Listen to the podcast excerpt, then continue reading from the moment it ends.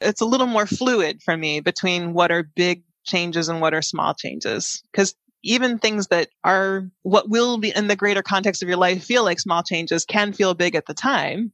But also, I think that we can be in the right mindset to approach big changes as if they're small because it's just the right moment for them.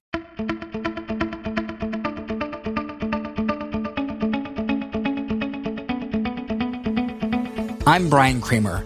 I believe that one of the most valuable gifts you can give yourself is making smaller shifts. It's the small shifts in our lives that can create epic outcomes.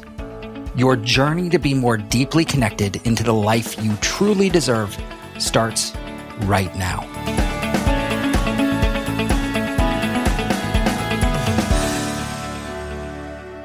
Welcome to Humanly Possible, a podcast focused on small shifts that can make epic differences in our lives and at work. I'm so excited to introduce our guest, who's someone I've admired and met both in person and know online. Uh, and I'm so honored to have on the show. Her name's Kate O'Neill. She's known as the tech humanist. She's founder of KO Insights and a strategic advisory firm committed to improving human experience at scale. I love all the humans. Uh, this so resonates with me and exactly why I wanted to have her on here. Um, she's uh, especially focused in da- uh, data driven, algorithmically optimized, say that 10 times, and AI led in interactions. Kate's regularly, uh, she's a regular on keynotes in, at industry events advocating for humanity's role in an increasingly tech driven future. Again, we have so much to talk about there. And her world leading clients have included these little small companies like Google and Adobe and IBM and Yale University, the city of Amsterdam. Oh, I love that city. And the United Nations. Um, they're all united and they are representing all kinds of nations. Um, Kate's prior role is this little company called Netflix. She was the first hundred employees. Holy moly. I bet you have some stories there. Um, and I'm a shareholder glad to say. Love that company. Um, she uh, has done some incredible stuff at Toshiba in developing uh, the world's first intranet leading cutting edge experience optimization for magazines.com and founding MetaMarketer, a first of its kind digital strategy analytics and experience optimization agency.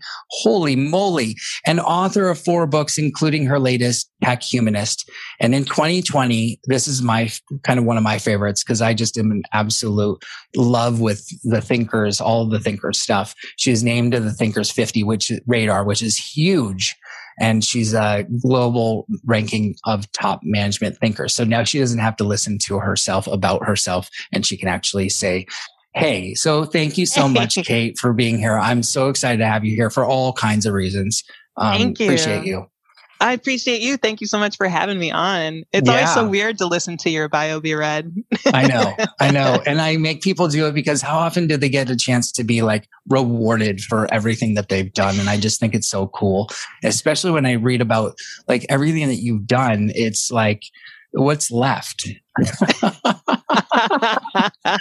well, I think it's also it's great to hear someone read it in a context like this because you hear what they emphasize, and so it gives you these yeah. little clues like, oh, we should talk about that. Oh, we should talk about that. Yeah. like these are great little like pins you can stick in the in the bio for like let's circle back to that in the conversation. Yeah. It's like Christmas morning. but you're right. It's like all those mentions of human. I that I think that's why you and I have been yeah circling each other in our social networks and everything for so long is that, you know, we both are drawn to this human centric way of thinking about, yeah. you know, the world and technology and business and life, you know, everything. So it, it's, it's cool to finally get to sit down and really dig into that. I know, I know. And I kind of wanted to start there, um, given that that's a cross section for the two of us and just find out from you hear where that came up for you. Like, where did the human, I know it's human data and human with technology and human of all things. And for me, it might be something different. I wanted to see where it was for you.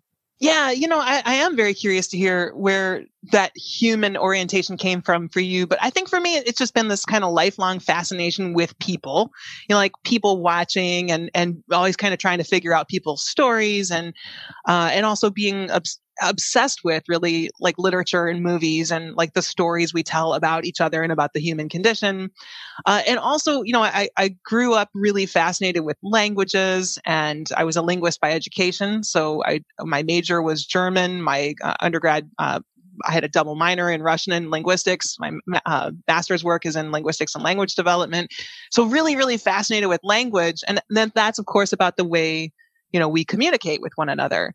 And then what I figured out over time is I think that there's this common theme of really being sort of driven by understanding what is meaningful, like what what meaning is and and how humans like create meaning and how we sense meaning and what do we what do we do about meaning? Like how, how does that drive what we do in the world? And so that is very much what has grounded my work in the last few years is is really this orientation to human meaning and like why why we think about meaning and why is that this kind of unique attribute of humans as opposed to non-human animals and as opposed to machines and i think that's that's going to keep me going for a while i think you know so what's next is like i'm just going to stay focused on on you know how human meaning kind of orients everything that humanity is about but what about you, you? I'm I'm really curious to to hear your answer to that. Like what what what started your orientation toward humanity when when you really it's such a big word and a big concept. Yeah. So how did that happen for you? I know, I know. It's um it started um well, I've always been fascinated and I've always been a people person. And so I love talking with people. It's uh it's it that it's always started with like engagement and and I've just, uh, I think just like same with you, when I get into a conversation with somebody, hearing their perspective on the same topic uh, when you hear a topic with one person and then you go to the next person, you hear the same topic, but you hear it in their context. Yeah. And, and it's funny because you hear, um, you hear this, the same topic, but you hear it from two different contexts and it can be explained so radically differently or maybe even sometimes the same but but then all of a sudden someone says well i don't have a story to tell. And you hear them tell it and you're like that was fascinating. Uh, you have a story to tell. Like that was just incredible. And and that to me is fascinating that that everybody in their humanness is so radically different and we all do have our own context and our own story to tell like their own meaning like what you're talking about. Yeah. So that's one that's the first thing. And then the second is um is just that whole concept and my own kind of thinking around human to human and how that changed when social media came on the scene and how companies couldn't just talk one way and how right. you know that changed radically for humanity and for everything for products and services and all that and i just love that i just think that that that changed everything. And now that AI and augmented reality and artificial intelligence and technology and all that and how that's going to show up in humanity is just also just like it boggles my mind to see where humans are going to be uh, and show up with like human moments um, and where yeah. we're going to where we're going to be placed and where we're going to place ourselves in the future. Where, what do you think about all that? What's your what's your kind of mindset around that? Well, you know, it just struck me when you were saying you use the term show up in these human moments. And, and I realized that when you said it, it was the first time it really sunk in that when we say the word human in that context, when we say it as human moments, what we mean is real. Like we mean it as, I mean, obviously people talk a lot about authenticity and realness and so on, but to use the word human as a synonym for that is a real kind of tell about what we mean ab- about what we value about humanity. And so, yeah, so I think that does kind of speak to your, what you said about human to human and the, you know, companies having to present themselves as human in social media and things like that. Like the, the, the, the emphasis on the uh, importance of how humans connect with one another as opposed to you know the all empowered all powerful company as the entity that that houses all of the authority and all of the the um the, the currency of that interaction. So i think that's a that's a really an, important observation and or, or you know like you made that observation and, and it was just connecting with me as i was hearing you say it and then when you mentioned about augmented reality and, and so on, like augmented reality is the technology that most excites me out of all of the emerging technologies. And it is entirely because I see it as a technology that brings about contextual meaning right like everything about every every use case i've seen of augmented reality thus far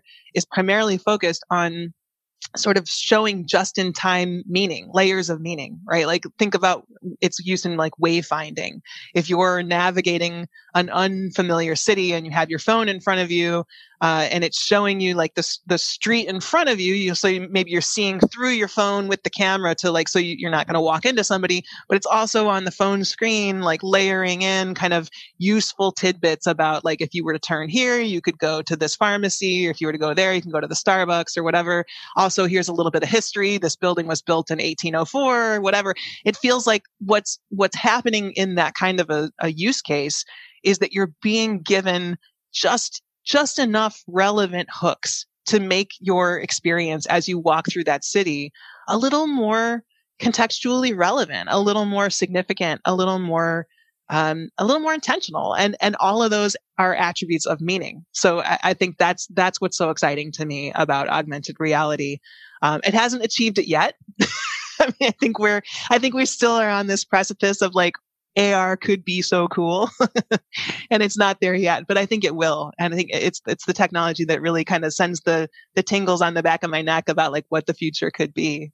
Yeah. Yeah, I know uh, they keep teasing it about Apple saying they're the next the next one to bring it out and as a yeah. you know that that that's that's coming and it's coming sooner than and hopefully later um, yeah, I mean, it's a big move. I think putting lidar in, all, in, the, in the phone, the last generation of phones. I think you know, there yeah. Apple has shown a real commitment to right. you know, kind of ha- housing the infrastructure for for the next generation of AR. And yeah. of course, you know, Google has too. Like a lot, a lot of companies have made a lot of strategic investments, infrastructurally, developmentally, et cetera. You know, toward um, p- putting I, I think it's just they have to build the ecosystem first. It's kind of like when you think about like electric cars, right? Like the the power and potential of electric cars is enormous, but you first you have to have the grid, right? You have to have the system yeah. that can support it. Otherwise, it's just like an electric car is a really cool toy that peters out on you after a few hours of driving and now you can't charge it up and there's nowhere to go and nothing to do. And yeah. I think it's the same idea with augmented reality and a lot of technologies. Like it's cool for a minute until you realize you've just exhausted the entirety of what can be done with it. And now you need a lot more infrastructure to be able to connect all of the data points and all of the uh, you know, underlying uh, metadata sources and so on that, that can make things meaningful. Mm. So we, we just have to, I think we need another generation or two of development to get there, but then it, it will be cool. it yeah. really will. yeah. What a great, um, that's a, such a great point. Yeah, because I read that they're not going to be putting cameras on, which I agree with at, at the beginning, and uh, also at the same time, I was kind of looking forward to. But uh, from a security standpoint, I, I agree with uh, from a from a uh, Bryan can't remember people's names. I was hoping for um, because I wanted to see someone and go because I'm really bad with names, and and I just wanted to like her name is Kate, like from the glasses, and you're like, hey Kate, happy birthday. I like the vision of the future that you have in mind. It's like this very like English butler living in your ear sort of thing. it's like a very gentle voice that just says, her name is Kate and today is her birthday. like I like that. That's that's a really beautiful vision. Like it's my friend. It's from not quite the her movie. No, right. I don't I don't want that. I just want I want my I want to whisper in the in the ear, and and it's a and yes, definitely, maybe even Sean Connery if if, if you want to go there. But. yeah, why not? Why not? Yeah. yeah, I mean, I think these these are all of those kinds of things are always so fascinating to me, and I think the flip side of it is I spend a lot of time, of course, thinking about the risks and harms that come right. with those kinds of things, and that, of course, is why you know those kinds of technologies need to be you know there need to be guardrails around them um, but I, I think that the important work is to recognize the full possibility, like the, the harms and risks, yes, but also the wonderful delight and experience that can happen from the little English butler uh, whispering in Bryan's ear about, you know, who this is and what's relevant about, you know, this interaction today. And, and as long as we can do that, as long as we can build that entire set of of potential like aware of of what the risks and harms are and mitigating those but building toward the best outcomes possible i i think you know we we can do a lot with with what we've got in front of us. Oh man, well I can't wait, and it's so you know it's coming soon, but I can't wait. Um, I you know one of the things I, I'm going to take a, a bit of a detour here, and I want to dive in on you and um, a little more of, around the topic of shifts, and talk about what one thing was in your life that was small, that felt small or was small at the time, um, but it ended up being a big shift for you in your life. I, feel like a lot of things in a way have been that way uh, uh, you know moving from one job to another moving from i mean th- these aren't i guess in some ways small uh, but in the greater context of my overall life in the 47 years i've been on this planet it feels like oh each of them is kind of small to talk about like moving from i grew up in the chicagoland area and when i first had uh, the job offer from toshiba in san jose um, it was a big move but now, years and years later, it feels small because there's so many other moves that have happened. And I think that's the spirit in which I view a lot of those kinds of shifts and moves is like, there's kind of this spectrum or the, there's, a, it's a little more fluid for me between what are big changes and what are small changes. Cause even things that are what will be in the greater context of your life feel like small changes can feel big at the time. Uh, but also I think that we can be in the right mindset to approach big changes as if they're small because it's just the right moment for them. You know, we, we're like, we're in the right headspace to tackle this thing and take the risk. And, and, so, yeah, I feel like I've had a lot of those kinds of things throughout my, my job changes, my uh, moving from city to city, um, you know, a, a, lot of that kind of stuff. And, and it feels like it, even, even now, even within the last, you know, decade of my work, making shifts from my focus is going to be on you know this kind of area of technology or something or it's going to be to now it's going to be on this area of technology uh, you know like, my second to last book was called pixels and place. And then of course as you mentioned tech humanist. Pixels and place was so much more about the integrated physical and digital experiences. And I, I thought that that was a really big investment. I was i was thinking a lot about internet of things and you know the, the kinds of things we've already been talking about in this discussion so far, it felt like there was going to be a, a lot of years ahead of me of spending my time exploring that and consulting on that. And what ended up happening was that the more I talked about that, the more I just found myself talking about the humanity of these experiences and needing to move in this tech humanist direction, like needing to talk about this intersection between technology and business and humanity and why we need to reconcile that three piece relationship and, and really make sure it's good. So it was not even an intentional move or shift or whatever. It was just, it was like a, a, a just in the moment recognition that, okay, I, I kind of have to pursue this, this direction. So I don't know if that's really an answer to the question that you posed in the way that you posed it, but I feel like there's, there is this kind of more loose framework in the way that I, I feel like I've lived my life that's kind of open to change and open to, um, what the opportunity is that's in front of me.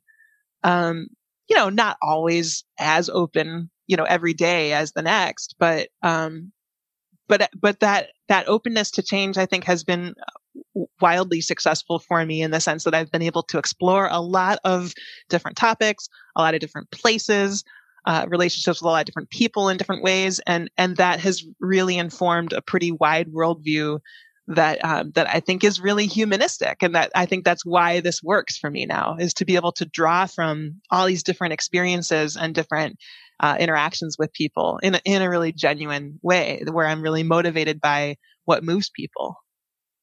What, what, so I'm curious when you um, have made your decisions in those shifts now looking back um, what drove you to make them? Like what did you have a decisioning? Was it gut? Was it intuitiveness? Was it was it um creativity? Was it just uh, uh was it a, a process that you typically go through? What is it for you that drives your process of, of making a shift? You know, I think that it's a it's a mix of things there too. Uh, you're never going to get a straight answer out of me on any of this stuff because it's for me it feels like everything is very no. Connected. I love it. Yeah, I'm I'm tracking you. I'm tracking you. Okay, great. I you know for for a lot of it, it feels um like for example I, i've been an analyst i've spent a lot of time in data throughout my career and yet i am um, like on the myers-briggs i'm an enfp that's about as touchy-feely as you get and you and i are the same are we? Okay that's yeah. that makes so much sense. Yeah. Yeah but i mean it's not as if you can't make sense of data right? It's not as if you can't be analytical. And i think those are just skills that you either have or you acquire and they're not the same as what your sort of inner personality is or you know how you're wired. And so i think I, I can thrive in an environment where i have to use data and be analytical um, but i'm being driven from a very like emotional intuitive feeling kind of place.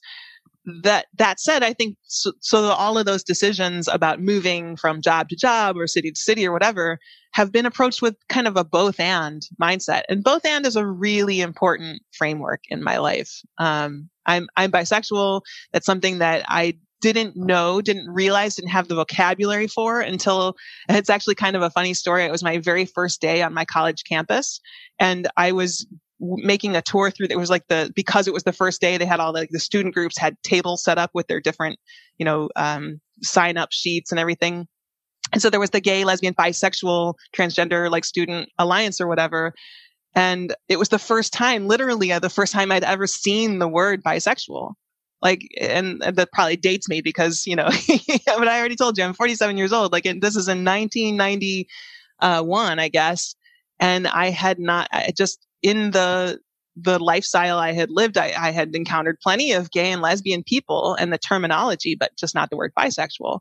But it's a word that's very easy to parse, right? Like if you if you're at all kind of familiar with word parts, like bi as two and sexual, like that explains itself. And so it made sense immediately. And I, I like knew instantly that I was bisexual because it explained so much.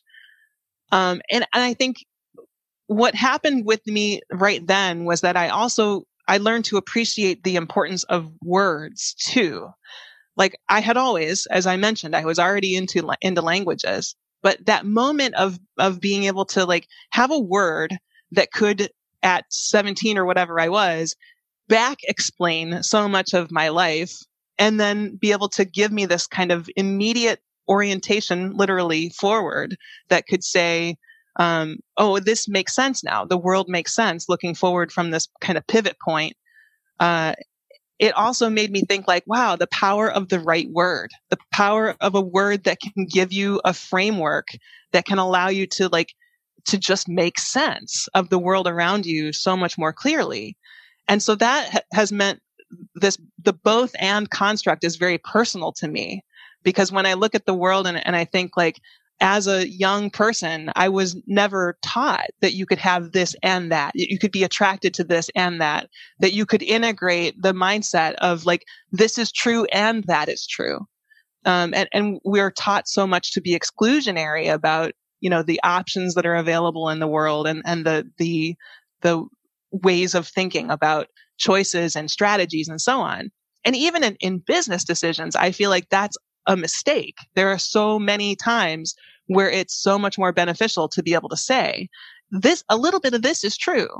And also a little bit of this is true. And we have to figure out, you know, not necessarily why both of those things are true or, or, or, or what, but, but how we go forward in an operational way with both of those things being true.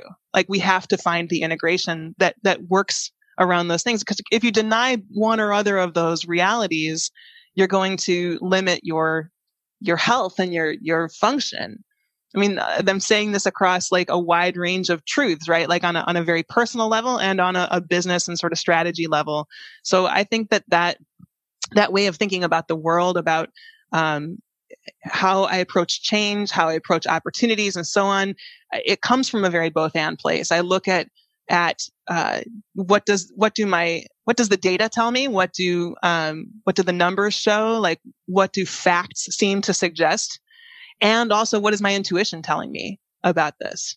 So yeah, it's it's a very uh, kind of holistic, all inclusive sort of way of of making decisions and and navigating the world, and it, and it it almost directly comes from that moment at 17 years old on that college campus where everything just clicked into place. And again, like I think that the clarifying power of a word or of a mental framework to be able to say, um, and, and, and you have it too with, with this, you know, shift idea, right? Like the idea that, that things, uh, can, that you can make small decisions that lead to big change.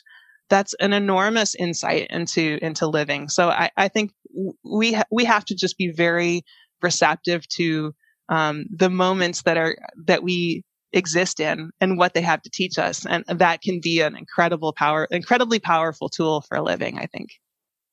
You know what I love about all of that is um, it's almost like uh, it's that whole yes, yes, and as yeah. well. right. Um, yeah.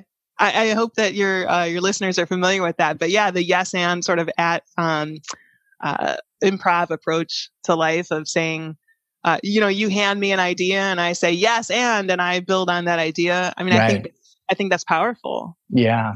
Yeah. And, uh, the, um, the, the, um, the fact, so the, the whole thing around, um, taking in what, um, what actually uh, kind of comes up for me is how your uh, ability to see both sides, um, both sides of a of of fact and and and and intuit, intuition.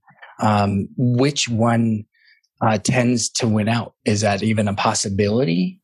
I, you know, what I think is the the best case scenario is where they're telling you the same story um, right? That, that's what you're really hoping for in, in a clinch. Uh, I, I, remember I was at magazines.com and heading up customer experience and product development. And, and I got the chance to help lead the company through a, a brand overhaul. And so in order to do that, I was leading a lot of internal research and investigation into, you know, what our values were and, you know, what, what our direction had been and, and sort of operationally where we could really exceed, uh, excel and, and succeed. Uh, and we had consultants working with us who were looking at it more externally and bringing in, you know, third party data and so on. And what was amazing was when they, the two consultants who were external and I sat down to compare notes, we had arrived at almost exactly the same place.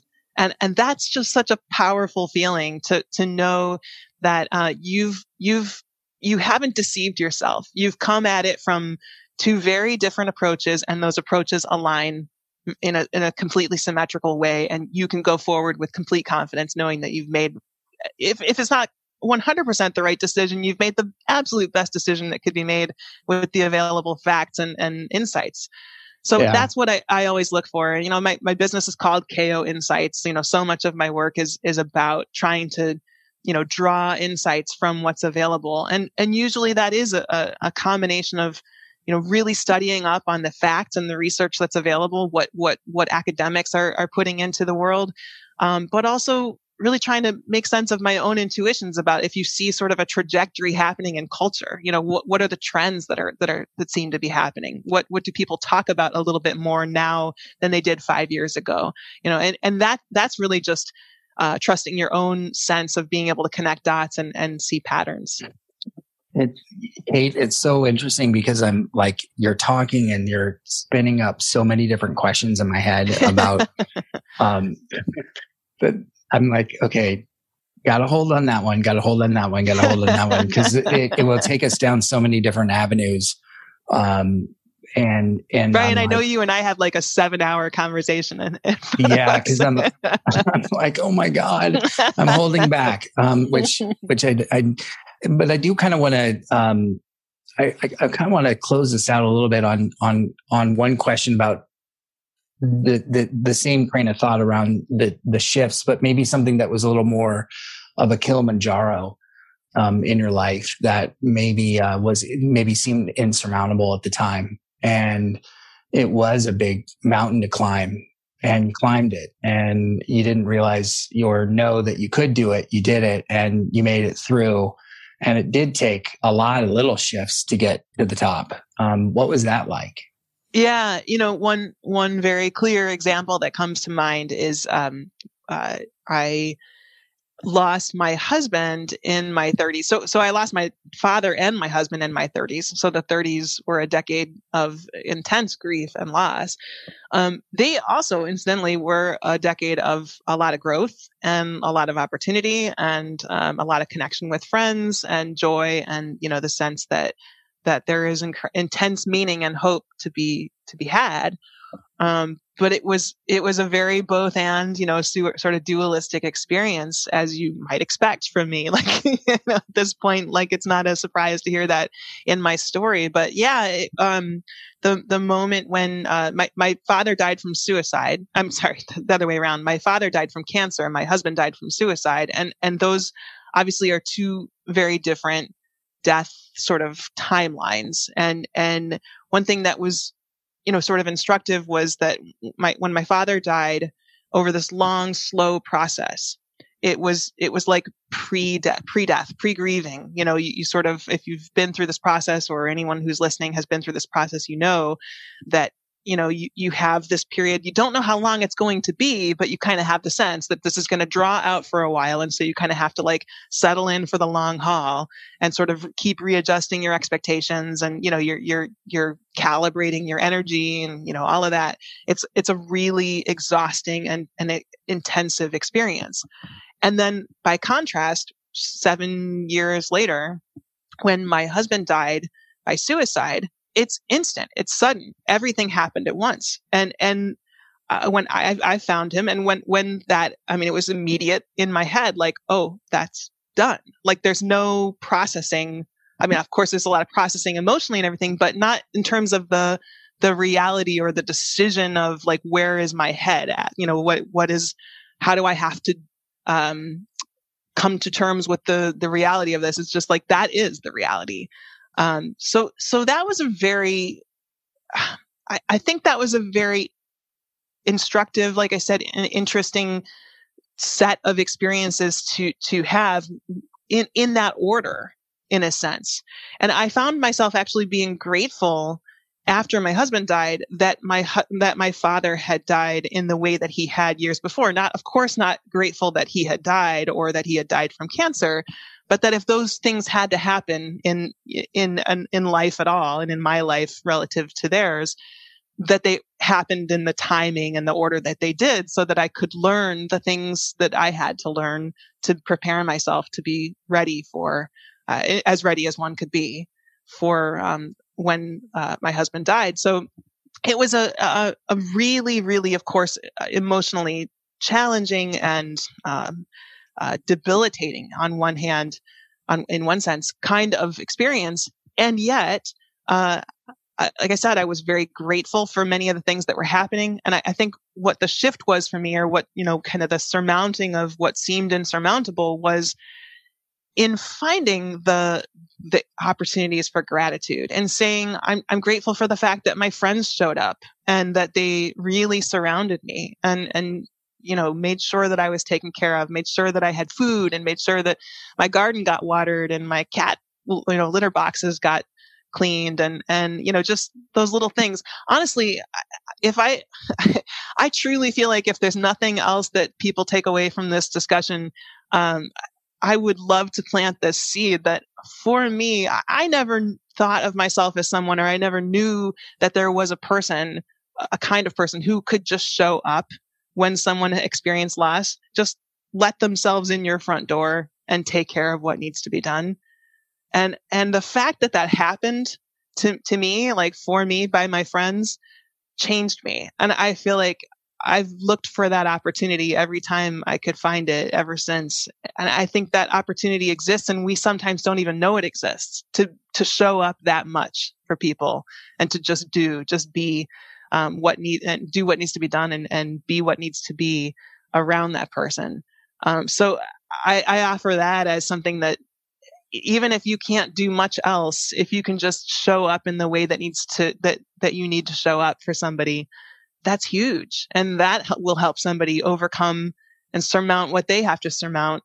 And, and just thinking about these in terms of like shifts that, help that lead to big change, like just showing up and watering someone's garden or cleaning someone's cat litter when they've experienced a big loss or they're going through something profound or challenging is going to help them get through something. It's going to help you too. You'll you'll feel good that you made a difference in someone's life. So um, yeah, that that's been a really big thing for me is drawing upon that and and feeling like I came away from that experience, you know, in some ways like a little dented emotionally, but but like stronger on the whole and and and um a, a more a more resilient person and um, more grateful for life and for everything. So yeah, I, I always appreciate too a, a, chance to tell that story or talk about that in a in a relevant context. So I'm glad that you know you have this discussion uh, oh. format where we can have this conversation. What a what a great way to close out because um, we where we started was in um, in human moments and how humanity needs to show up uh, for each other. Yeah. Where does that all show up? Whether it's within technology or within companies or just with with ourselves. Yeah. And uh, I love that you just said that, like even just show up with each other.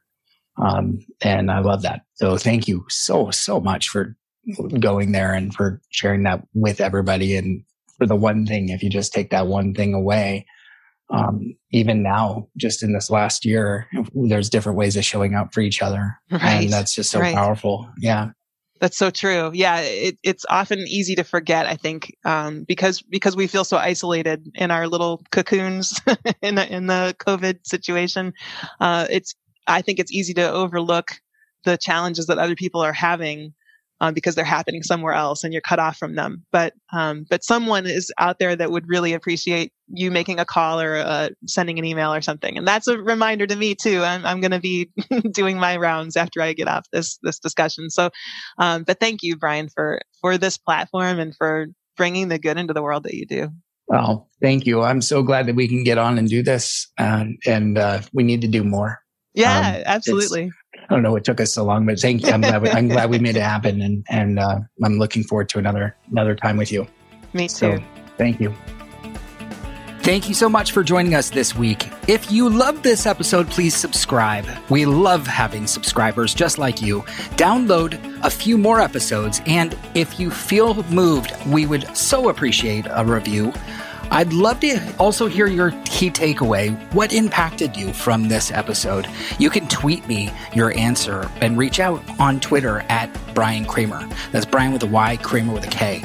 And definitely be sure to join us in our Facebook group. We have just under 3,000 humans just like you and me looking to connect even more imperfectly. Until next time.